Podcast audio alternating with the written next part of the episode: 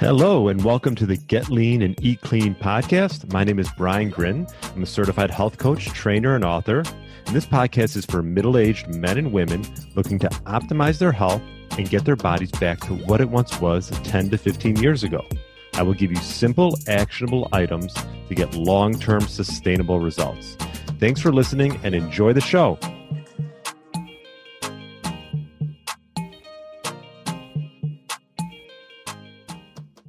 All right, welcome to the Get Lean, Eat Clean podcast. My name is Brian Grin. I hope you had a great weekend and happy Tuesday if you're listening to this on Tuesday. Hope you had a chance to listen to my interview with Jane Buxton. We got into her book, The Great Plant-Based Con, and the risks of plant-based diets. We got into climate change, some of the key nutrients that you're going to get from animal-based di- an animal-based diet, and much, much more.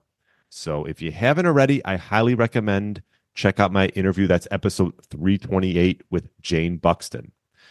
Now, to piggyback off I, this micro podcast, I wanted to discuss, you know, a little bit about what we talked about during the interview, and then dive a little bit deeper into maybe some of the, um, I should say, some of the deficiencies that could come from getting on a vegan or vegetarian diet in the long term. Now, short term wise, you can get a lot of health out. positive health outcomes, especially if you're coming from a standard American diet where you're having a lot of processed foods. Uh, I think if you go on to any diet, you'll get positive outcomes. But the question is, what are the other long-term consequences? Could there be some nutritional negative effects and nutritional deficiencies that might come about that? And so this review, and I'll share it real quick on the screen if you're watching on YouTube. Let me share my screen. There we go. The impact of a vegan diet on many aspects of health, the overlooked side of veganism. So this is a review article that was published in twenty twenty-three. And I'm going to share a little bit about what I got from this, this, uh, this article. And one of the things it did is it took certain nutrients and, um, and sort of sparsed out, you know, what are the reasonings behind you might get these lack of nutritional deficiency or these nutritional deficiencies from being on a vegan or vegetarian diet. Uh, protein obviously is one of them.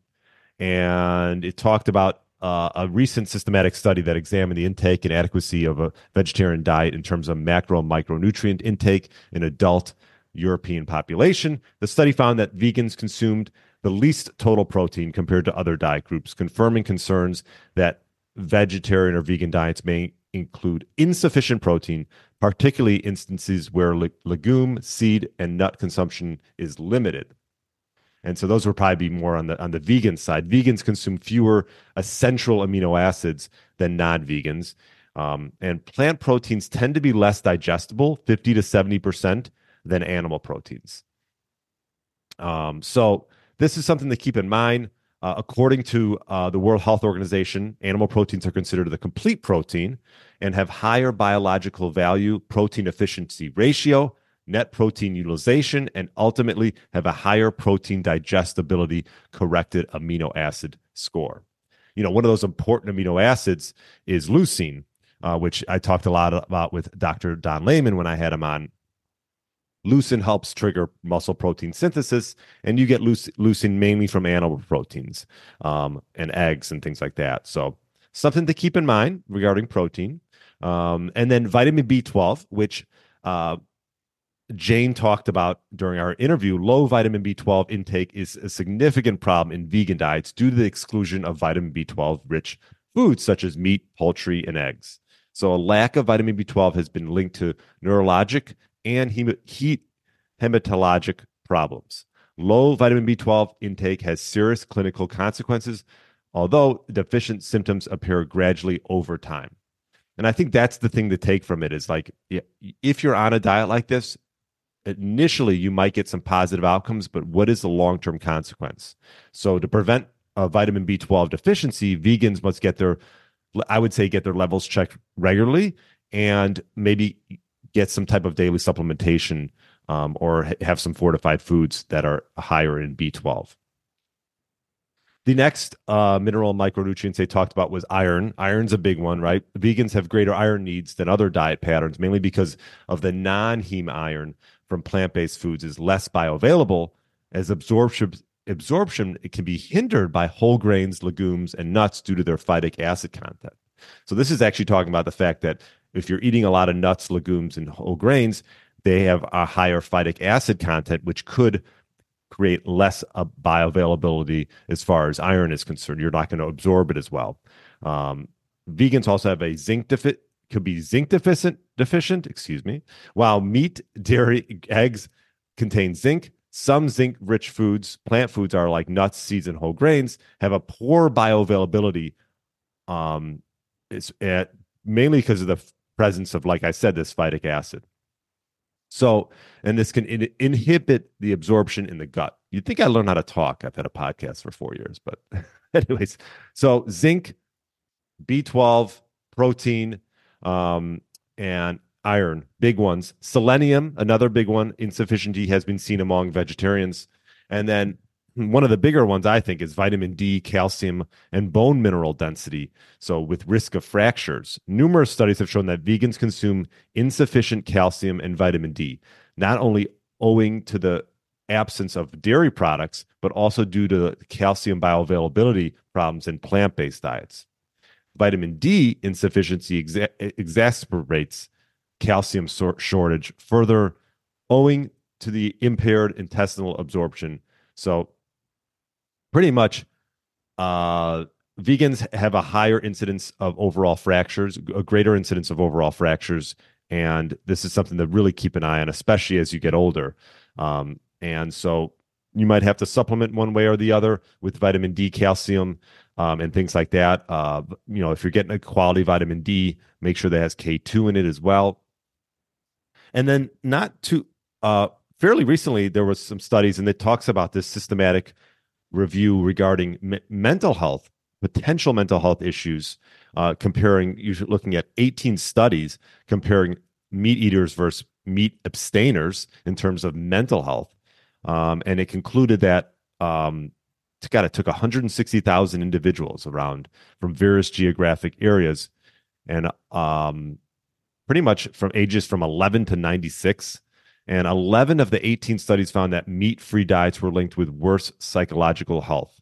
Four were inconclusive, and three found that meat-free diets resulted in improved results. So a little bit of a mixed bag there, but it did it, it did tip towards that people that avoid meat have t- t- could have a higher um worse psychological health.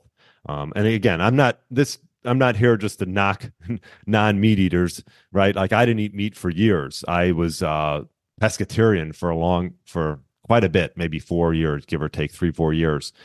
Um, and as I as I actually got into podcasting, uh, realizing that I I needed to add um, quality animal protein if I wanted to get the the growth that I needed as far as muscle growth, and um, and make sure that I get the right mineral and uh, minerals and vitamins from my food, which I try to do as much as possible. Um, if you are on a vegan or vegetarian diet, you know, obviously you might have to supplement more, um, and nothing wrong with that necessarily. Obviously, you'd rather get it from whole foods. Um, and so I just want to touch on this systematic review article and how the importance, especially, and it gets into, I'm not going to go into it today, but it gets into the, the effects of pregnancy, fetal outcomes, and lactation um, during uh, pregnancy, um, that if an individual is a vegan, uh, and the risk of this vitamin insufficiency um, could lead to poor fetal outcomes as well. So um, just something to keep in mind. If you do have a family friend member who maybe is vegan or vegetarian, if that's fine, if they want to, you know, go down that route, they just might have to add some supplementation in, uh, just to make sure that they're not lacking these certain minerals and, and vitamins that I talked about today on the show. Um, and Jane and I get into to that, and you know, definitely I would recommend her book if this is something that you want to even dive more into. Um, and um, yeah, if you if you have any other questions regarding this, l- let me know. Um, That's all I wanted to touch on today was this review article. Um, have a great rest of the day, and I look forward to talking to you on Friday with another great interview. Thanks so much for listening. Thanks for listening to the Get Lean, Eat Clean podcast. I understand there are millions of other podcasts out there, and you've chosen to listen to mine, and I appreciate that. Check out the show notes at brian grin dot com. for everything that was mentioned in this episode. Feel free to subscribe to the podcast and share it with a friend or family member that's looking to get their body back to what it once was. Thanks again and have a great day.